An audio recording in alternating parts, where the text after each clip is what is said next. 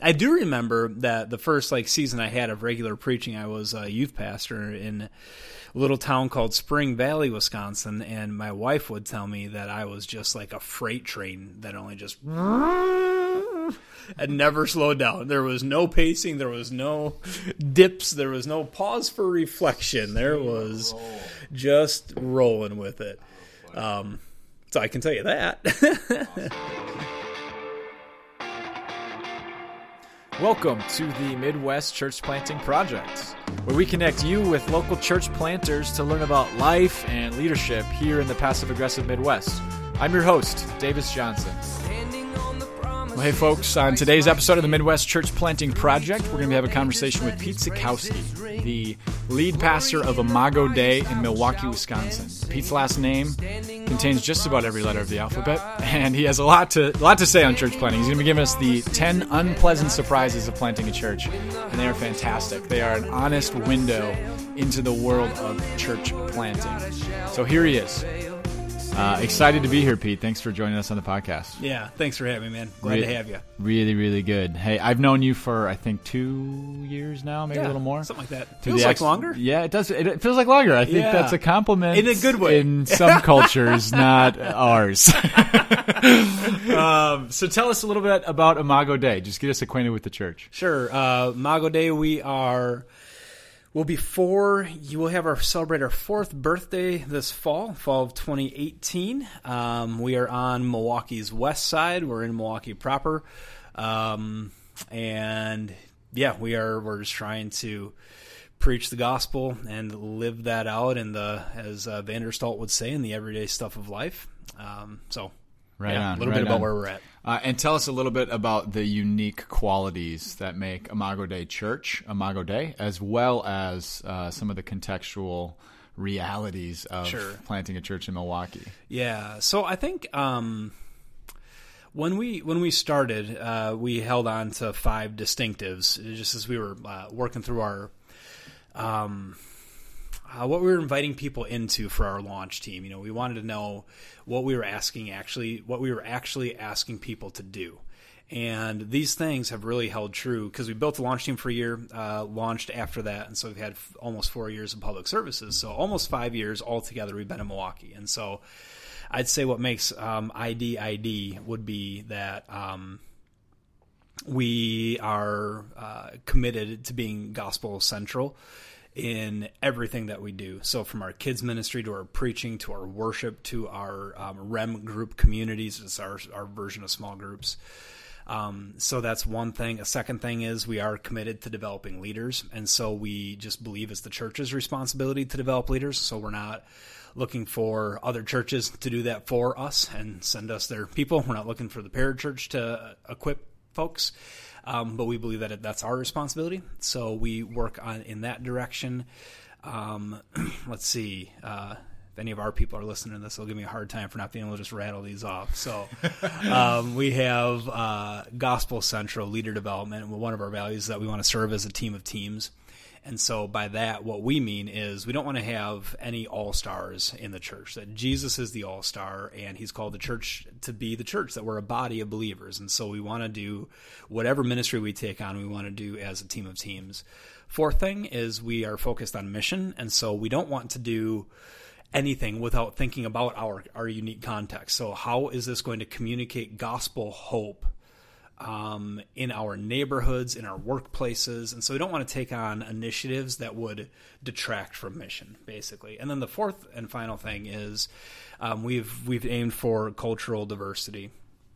Uh, since we've come down, as um, some may know, Milwaukee is typically listed as America's most segregated city, and so uh, racial issues are really, really. Um, it's I, I believe it's critical that the church addresses segregation and racism in uh, in a gospel centered way. In, in this in, in America in general, right now, a lot of people are talking about this, but in Milwaukee in particular, from, from my vantage point, this is just a non-negotiable. So that's a little bit about what makes um, us who we are here, and so then how that gets fleshed out. Then, like we, uh, our worship services, we tend to try to have as much gospel music as we would hymns. And we try to incorporate elements from traditional um, a traditional African American church setting and also from what might be a more traditional um, Anglo worship setting. So we try to like intentionally incorporate these things so that folks um, won't feel like they're not welcomed because we're not doing because we're completely ignorant of uh, other cultural expressions that are that are faithful to the word. Yeah. So a little bit about that. Yeah, great. Uh, and tell us a little bit about how you uh, felt that you were called to plant a church. Like, when did it become apparent to Pete Ziolkowski that church planting was going to be the thing that you were going to dedicate these years to? Yeah. I would say that uh, at first there there was an impression that I couldn't shake, and then um, I knew that God was calling us to plant a, a, church when our elders unanimously affirmed that, and so um, just the way that my theology and ecclesiology works itself out is unless the elders of a local church send you out, um, then you ought to question whether or not this is what God's calling you to do, because that is the pattern that we see in the Bible. And then just too the idea that like that you would want to like lead a church when you never served in a church well enough to be known by the leaders of that church is suspect. Suspect. it's suspect at best. Yeah. so. Um, yeah, so I had these impressions that this is what God was calling us to do. Went through some, several different assessments that basically gave me a profile that said, you love challenges. You love to build teams. You want new opportunities. I'm like, oh, that, that you like to recruit people. Like, that sounds like church planting. Um, so there was that, and then we were in a um, uh, technically a suburb of Minneapolis at the time. I was on staff for about four or five years at a church, and God was just really. He'd always given both my wife and I a heart for the poor, um, and the you know both of us were just feeling like we we did not want to live our lives in such a way that caring for the poor needed to be a field trip. Like we wanted that to be a regular pattern of our lives because we are planting roots in in hurting and under resourced communities so that we can use the resources that God's given us to care for those in a way that to care for people in a way that points them to Jesus. And so um, started feeling these things. Uh, church sent us on a sabbatical in Milwaukee, actually, uh, to test out urban ministry uh, in general, but Milwaukee in particular. And just the lights with every there, and there were several other steps we took, but with every step, the lights just kept on turning green. And then when we gave our final report to our elders, and unanimously they all affirmed that this is what God they believed God was calling us to. I'm like, okay, time to raise money. wow. Wow, awesome. And um, you, you mentioned earlier that Milwaukee is listed as the most segregated city in the country. Yep. What uh, what unique obstacles do you find ministering here in Milwaukee that maybe others might not experience on the church planting? Sure. Uh, yeah. Well, I think you know um, skepticism, and and I think oh, this, some may say that there is a a resistance and a skepticism to the gospel in general, and that's absolutely true. You know, uh, dead in sin and all those theological concepts. But it's amplified when um, just by the color of your skin, people are going to be rightly, in many cases, skeptical of you. But then beyond that, um, I have found that when we talk about these concepts, folks not along. So I'll, I'll say it this way: if I preach on Genesis twelve two and say um, Abraham was blessed to be a blessing, father of many nations. Whoever blesses Abraham would be blessed. Um, then go to Galatians and saying, so you're a part of the Abrahamic covenant. So you have been blessed so that you could be a blessing. When I when I say that, everybody nods along and they're good with it. But when I just change the words a little bit and say you have been privileged so that you can use your privilege to help the underprivileged, defend I, I, just get defensive body language all over the place when I'm looking at the church. you know, from from a lot of from a lot of people. Like, okay, wait, now what are you saying? Are, are you socialist? Are you talking about redistribution of wealth? Like this doesn't. Are you are you feeling the burn here? Like what what's going on? And just like and so it's like some of these things, like these biblical concepts of care for the poor. If you have two jackets, give one away.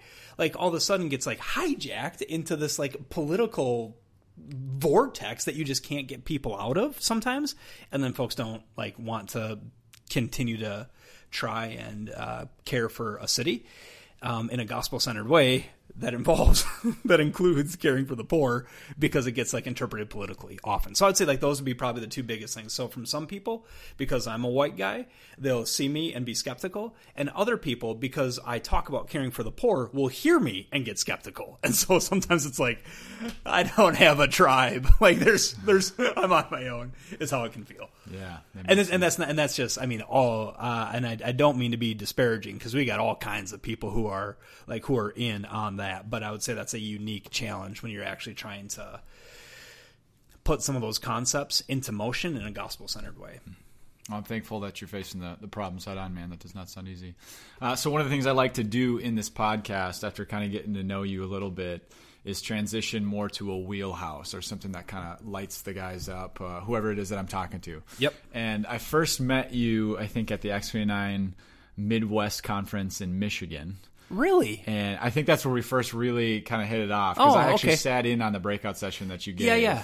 And the title of that was 10 unpleasant surprises uh, that you're gonna that you're gonna find in a church plant. Yes. Or more succinctly, do not plant a church. I think in all caps is what it was. Yeah, that, that that's what that's what I titled it, and I think that eight two nine softened it. They softened it a little bit. Yeah, yeah. So I have that list in front of me, Yeah, yeah. and I would love to just ask you about Sure. some of them. Have you described them?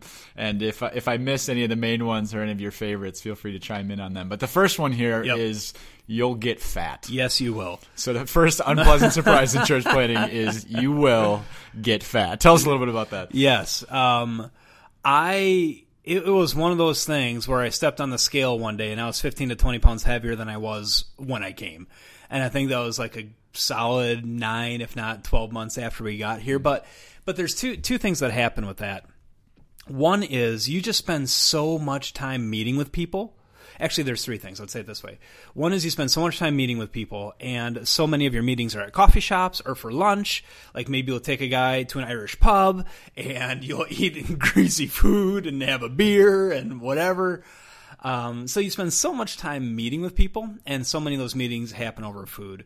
Um, and then a second thing is like you're those initial days of church planting, like your schedule is so out of whack, man. It's like if you're structured like I am, it is ridiculous to try and like you just got to be so nimble because people cancel on you. Then people who did cancel, they call back and say, "Actually, I can meet." Like it's just so you can't structure those days, and so it's really hard to get into like a pattern of healthy eating and healthy exercise and so forth. But the biggest issue is looking for comfort. I think because it can be hard, it can be lonely, and you can have hard night after hard night, and sometimes you just want something to feel good. And so you throw in a frozen pizza at eight o'clock after you've already had dinner and dessert. you know, Wow. So if we're already getting fat, would that be a good excuse to plant a church? That we have you're already on the trajectory. you've got number one down. Is that a prerequisite? Yeah. the second one here is Yeah, you yeah. might get divorced. Tell us Yeah. about. Tell us Oh, about golly. Yeah. It's just brutal, man. It is brutal on your marriage. Like, if there's any potential church planters uh, checking this out, if your marriage is not in a healthy spot, like, and in fact, I would recommend going and seeing a marriage counselor, even if you don't think you need counseling, before getting into this pipeline, honestly, because. Like just trust issues, right? Like you have to. I had to meet with so many women, and so like if my and how how are you going to do that in in a way that honors your wife protects your heart guards their heart like makes sure that it's above reproach to anybody else who's watching like what would what would the guy at the coffee shop think when i'm sitting with a fourth different woman at a coffee at the same coffee shop this week you know what i mean yeah. and so it's like you have some of those issues but then you also just have like the stress of this schedule that's all out of the place. So trying to like get a regular date pattern, and then if you have kids that are in the mix, um, and now you're you have to like you have to get your kids involved in school maybe, or if they're involved in sports, and now you have just all of these competing and contrasting demands. And you don't have like regular patterns of dating and connecting and um, all that kind of stuff. It just makes it is really and really challenging. But then the other thing is um, that I would say is, uh, especially if you're moving to a new city. Now this would be different for guys who are like hiving off of a church, maybe. But if you're parachuting into a new place and you don't know people, like who's your wife supposed to talk to? Like yes, you got Facebook and whatever, but like it's sometimes you just need to be able to look someone in the eyes and tell them this hurts. Yeah. So, um, And, and practically, I'm just thinking of the guys maybe who tune into this podcast who Yeah. are already planting and they're experiencing this pain that you're describing. What what is something that you and Christy did to to confront this struggle? Um, one of the things was I had a mentor that I met with on a at least a monthly basis, and I would just share with an older guy, retired guy, faithful in ministry, um, and so I would put like all all my church type struggles, all my schedule type struggles in front of him, and he'd say, "Dude, take your wife on a date."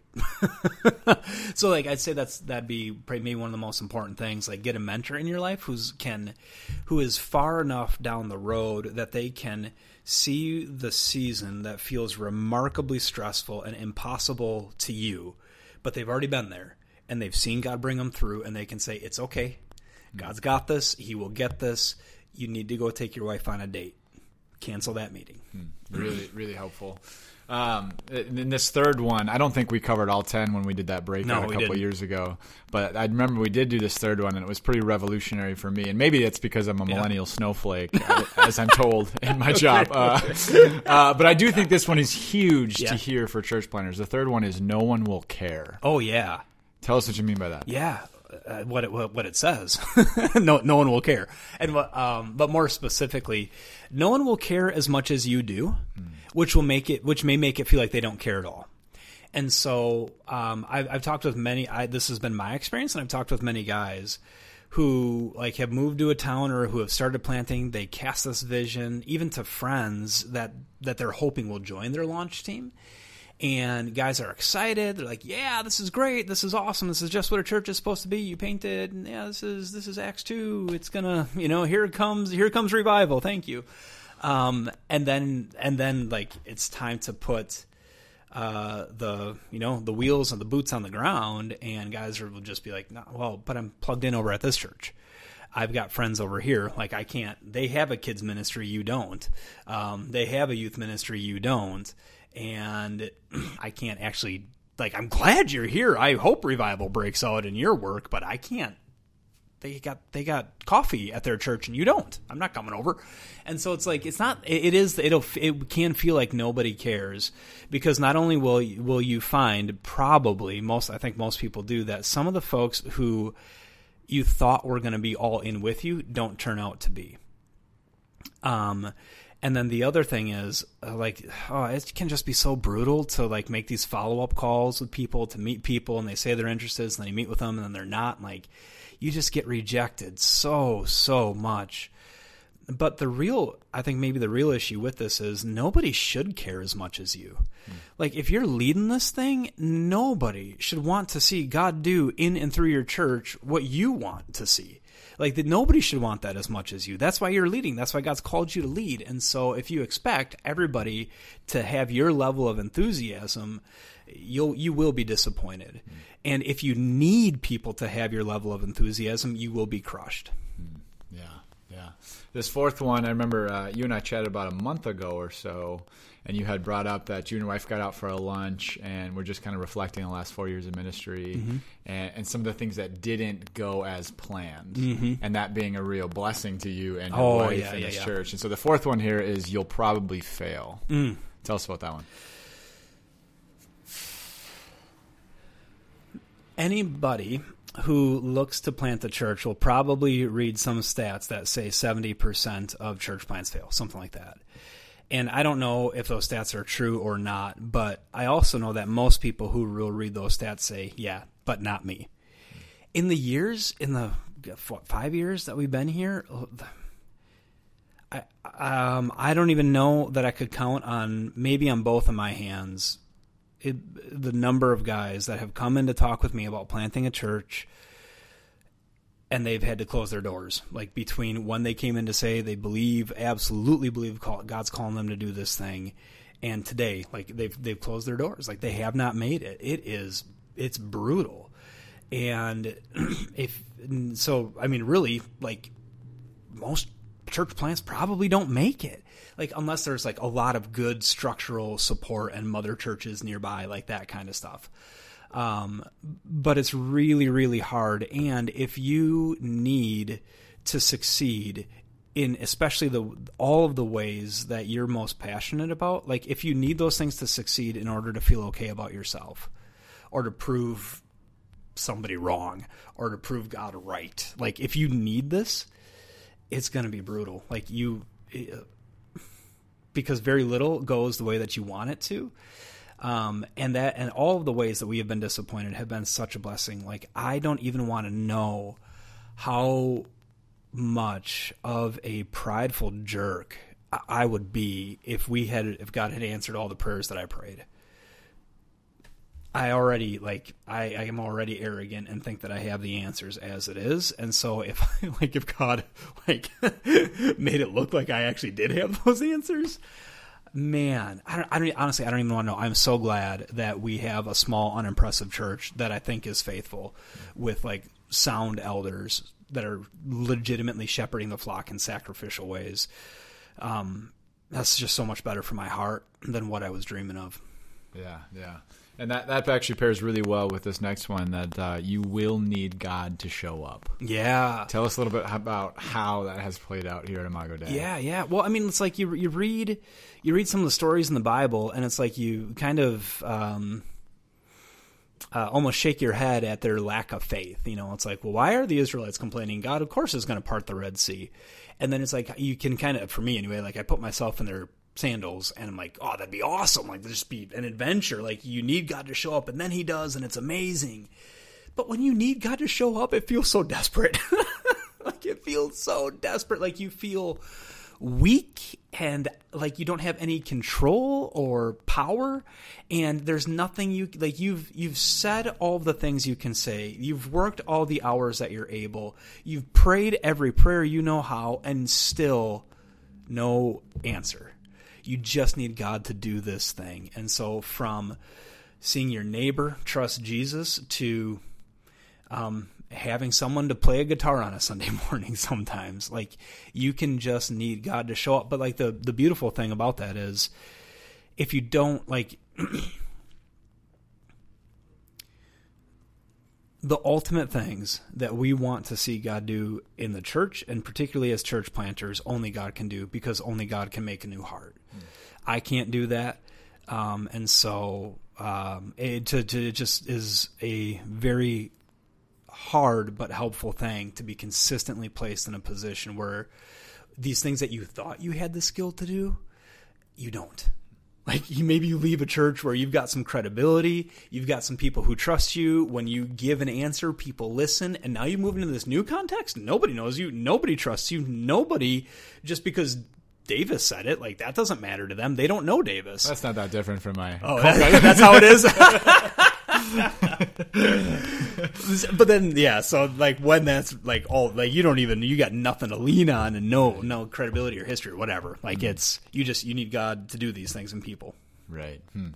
Uh, this next one, uh, I'd love for you to talk a little bit about because I think there's a lot of Type A folks who, who are sure. just work horses, man. They just yeah. want to grind, yeah. right? Yeah. So this next one is you'll never get a break. Oh, describe that a little bit.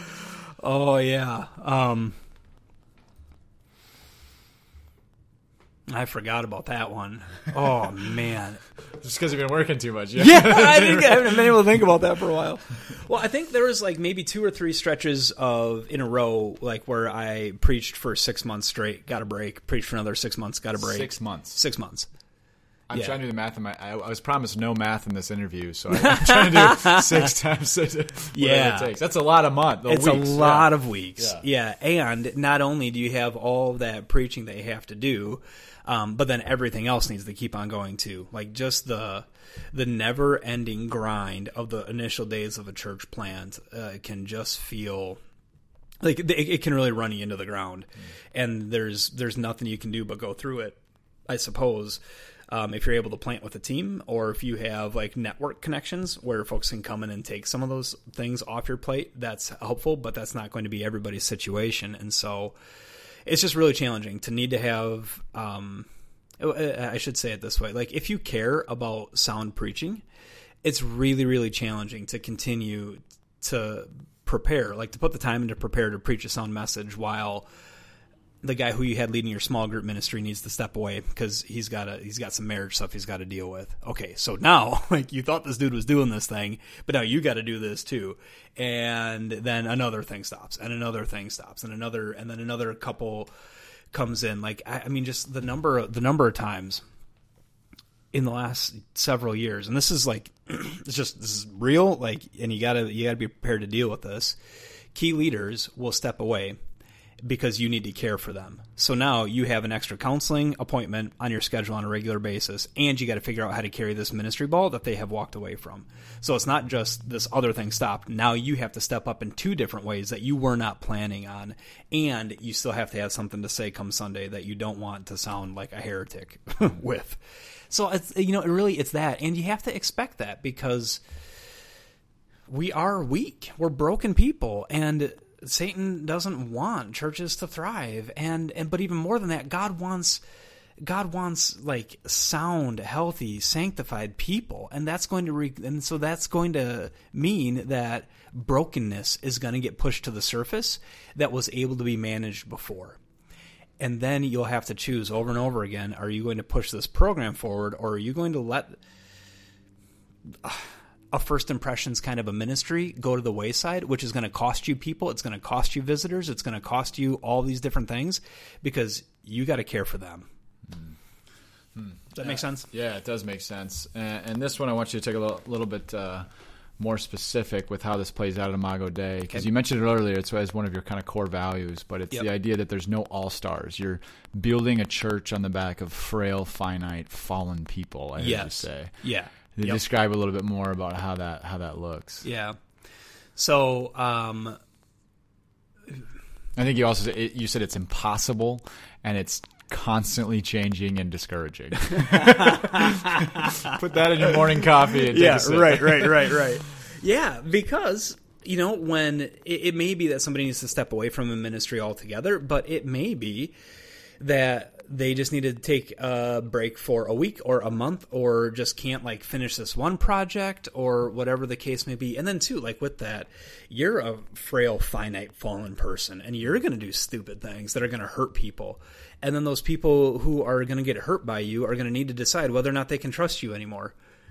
And then, if that's a key leader or two or three, um, now what's going to happen to all these other all these other areas. So yeah, like your brokenness and your finiteness is going to run up against other people's um, and that that can cause that can cause conflict, especially if it's not well, it will cause conflict. But then, how are you going to deal with it? So now, are you going to like walk through this situation, or are you going to ignore the situation because you got these other things that you got to keep on doing? So yes, building a team, doing ministry as a team of teams, I think is a I, I think is a good biblical principle. But then what that what you're saying in that, or at least what you have to acknowledge, is you will have people who are just going to get tired. They're not going to know how to do everything, and they're going to get discouraged because they aren't exactly sure how to lead this initiative, and other people are expecting them to act like they have the answers. I mean, just like one thing that we've seen over and over again is um, it can feel like people who are uh, being served by volunteer leaders like expect the volunteer leaders to have all their stuff together and to like answer emails all, right on time and texts and whatever. And it's like but man this dude's working a full-time job. And he, he didn't even get a chance to put his kids to bed yet? Like just give him a break. Like he's not going to be able to respond right now. It might take two or three days because he's not sitting in an office. Like he's trying to do this over and above everything else but because somebody's got a title or a position, people just have these expectations, and especially when you're small. And and maybe this be another thing, like a lot of people come out of a church context, and so they're used to having amenities. They're used to having multiple staff. They're used to getting this email response quickly. They're not used to not being able to be central to somebody's email response time or whatever. Right. So does that answer the question? It, it does absolutely. We just got I, I, think three more here, and that should get us through all ten. So wow, we are way ahead of what I thought we could accomplish together, you and I. Uh, these next two though really really get underneath the surface. They kind of get at the heart. So feel free to take as much time as you want. Sure. To describe them. Uh, number eight here is the role of church planter is very thankless. Yeah. Yeah it's kind of one of those things where maybe the first or second or third time you preach, people will tell you good job, and then after a while, they don't tell you good job. Mm. They don't thank you. They just kind of expect this level of service to be continued to be offered. But maybe um, maybe the real issue with being like a thankless gig is if you are a fully funded church planter where you're getting a paycheck and you're building a launch team with volunteers, most of those volunteers are going to be at least as stretched, if not more stretched than you, like legitimately because while you can give all of your time and attention to this, like they can only give part of their time and attention to this because they're also working their full time job, maintaining their marriages, trying to keep in touch with their family, you know, across the state or whatever the case may be.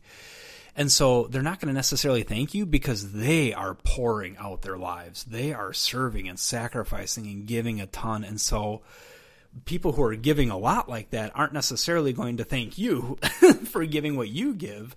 Um, because not only are you getting paid, but they're getting behind you. Like in, in, a way, they are serving you, and you know you're serving together. And I'm not like mm, I don't mean to communicate a, like a, a theology of hierarchy in the church or something like that. But the reality is, like you have asked them to do this thing, and they're going to do it. so they're you know following up on that request, and so they will feel like you should be thanking them rightly, rightly, you know? And so if you need to be patted on the back, if you need to be appreciated and acknowledged and cheered on, um, that can be that can get that can get very wearing uh, because the people that you're working with are giving at least as much, if not more, than you are when you're already feeling like you're giving everything you got, and you just want someone to notice and say good job. Mm. Um, but that's what they want to. yeah, yeah. Which which leads into the next one here. Number nine is your own idolatry will be pushed to the surface in painful ways. Yeah. Describe what you mean by that. Yeah. Well, I think like um, you know, so going back to even just that last one, do you need to be thanked? Do you need to be recognized? If so, why? Um, the food thing right off the bat, like, do you need to be comforted? If so, why? Why aren't you finding your comfort in Jesus? Um, are you disappointed? Like, do you need to succeed? If so, why? Like, what? Why? What would ha- what would it mean about you if you failed? What would that mean about your character? What would that mean about your value in this world? And so when you feel like you're on the brink of failure, when you feel like you just want to escape into anything that can give you a moment of relief, if that is not into Jesus for his glory and not just for your sustenance, um, that's going to push all kinds of things to the surface that you would not have even known were there because of um, at least in my experience, I didn't realize how much the people around me were absorbing when I was working with a staff team and I was not an elder, but there was an elder team that was dealing with the marriage that was falling apart. Um, so when you're just like pushed to the brink, and so it's in all those different ways, like your security, your identity, your value, your comfort, um, your need to succeed, your drivenness. Like, do you need God to show up, or do you think that if you just grind, you can make this thing happen? So then, you know, like Galatians we're talking about. Did you who began by the Spirit, did you think that you would now plant your church by hard work and dedication? right? right.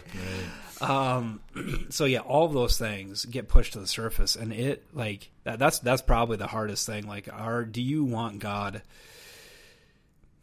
to crucify you so that you no longer live, but that Christ lives in you, so that the church you plant, you plant by faith in the Son of God. hmm, that's a good word.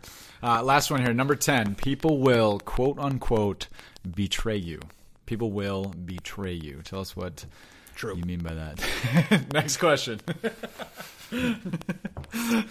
yeah, there's two two things with this. One is um, like you you will probably feel betrayed when you never were.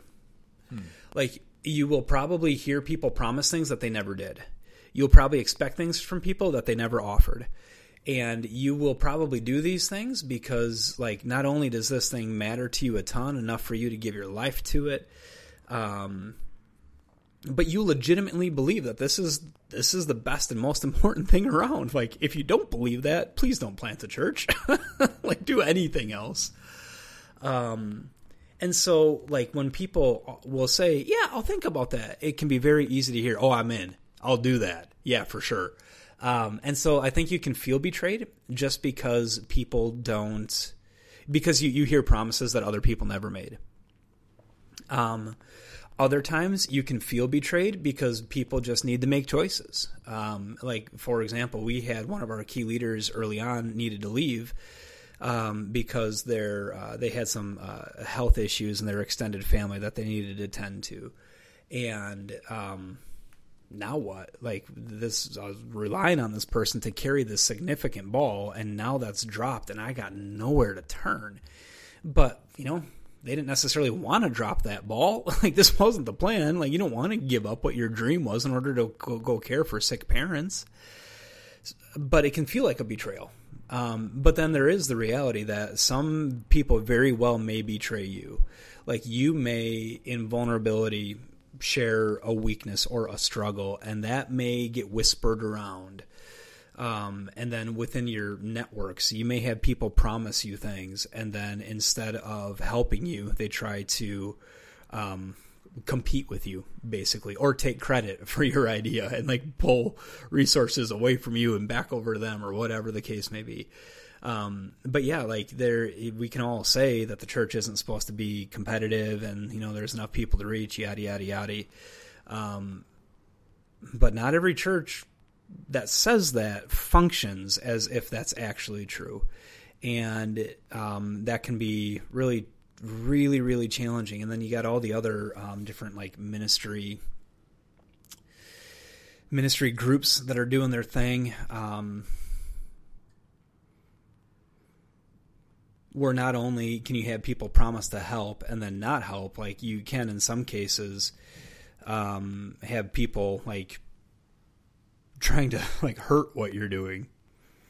Where like I'll I'll just I'll leave it there. Um, yeah, because they they feel threatened, so they'll like legitimately try to hurt and like get people to not be involved with what you're doing. Um, so, um, yeah, like that. Yeah, like you you may feel betrayed when you never were um, and you may legitimately be betrayed because of um, you know people love to gossip, people love to love a um, uh, a controversy, you know, love to have the inside information and oh yeah, well did you hear this and um, you know, people, well, I don't, are you really sure that you can trust him? You know, he said this, but now we're doing that. Do you really think we can listen to this guy?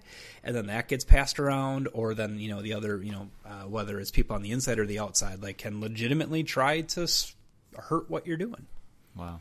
Uh, just a final question here, as you as you reflect now on yes. the ten unpleasant surprises, and I know you wrote this material, I think, two years ago. I did. I was so. in a very, very depressed place. oh, geez. what uh, what of the ten would you hold most dear uh, to your heart nowadays? What which one of these ten, as you look back on them, you're yeah. like, "Yep, that's that's me today." Well, I would say um, I would still say that all those things may will more likely than not ring true to a to, to a different degree for every church planter. I'd be very surprised if there's if I could talk with any church planter in the American context anyway that would say that any of those has not happened to them at least to a degree. Mm. Um, but I would say most near and dear would be the idolatry getting pushed to the surface. Like that's the thing because if you um, like you're not going to get divorced if both you and your wife are repenting um, you're not going to get fat if you find your comfort in Jesus and like maintain good disciplines. Um, and you don't have other like biological like health issues where like you know um, thyroid issues or whatever the case may be. Um, so, um, yeah, I would say like most near and dear I, I would say is the the idolatry issue because you know, in many ways that is that is the Christian life, right? It's like it's God gently revealing these things to you, um, and it's almost like uh, um, in Philippians, we're, we're going through Philippians right now, and Paul talks about how, um, you know, I haven't, you know, I'm not saying that I've arrived, um, but I keep on pressing on because of Him who took hold of me. Um, and I, I think that it can be easy to read that verse and say, "Are you kidding me? Paul didn't make it. Like the dude's writing the Bible. So if the dude who wrote the Bible isn't, he didn't make it. What hope do I have?" But I think that the way that Paul is writing that is, I, I, I haven't finished. it gets better. Like it gets better. There is more. There's more grace. There's more goodness. The less of you that you are holding on to, the more of Jesus you get, and that's better for you. So if you discover that you have been worshiping success and God shows you that Jesus' success is enough for you, that will free you to just love people instead of using people to help you succeed or feeling betrayed by people who can't like meet your agenda because they're they're frail or finite or just have other interests then you can love people instead of using people because you're satisfied in God. And so um, you know that can that, it's motivating even to think about but it's it's so hard in the middle of it. But that's that's the thing. Like if if church planting is nothing but identifying and crucifying idols then that's a win even if the thing never gets off the ground or the doors close Well, there you have it the top 10 unpleasant surprises of planting a church with Pete Ziolkowski. And hey, we got a lot more coming your way that we are stoked about. So follow us on Instagram. Uh, reach out to us with any questions that you might have, or people that you want to see on this podcast, or topics specifically that you want to hear addressed in the church planting world. Special thanks to Hope Hymns for supplying some dope tracks for us to listen to before and afterwards. These guys are great. Hit them up on Spotify or anywhere else that you get your music nowadays. Uh, they have three albums out, all of them backed by Kickstarter, and uh, we're just really excited to see what they're doing. And thanks to them for letting us use their sweet tune. And thank you for listening to Midwest Church Planting Project.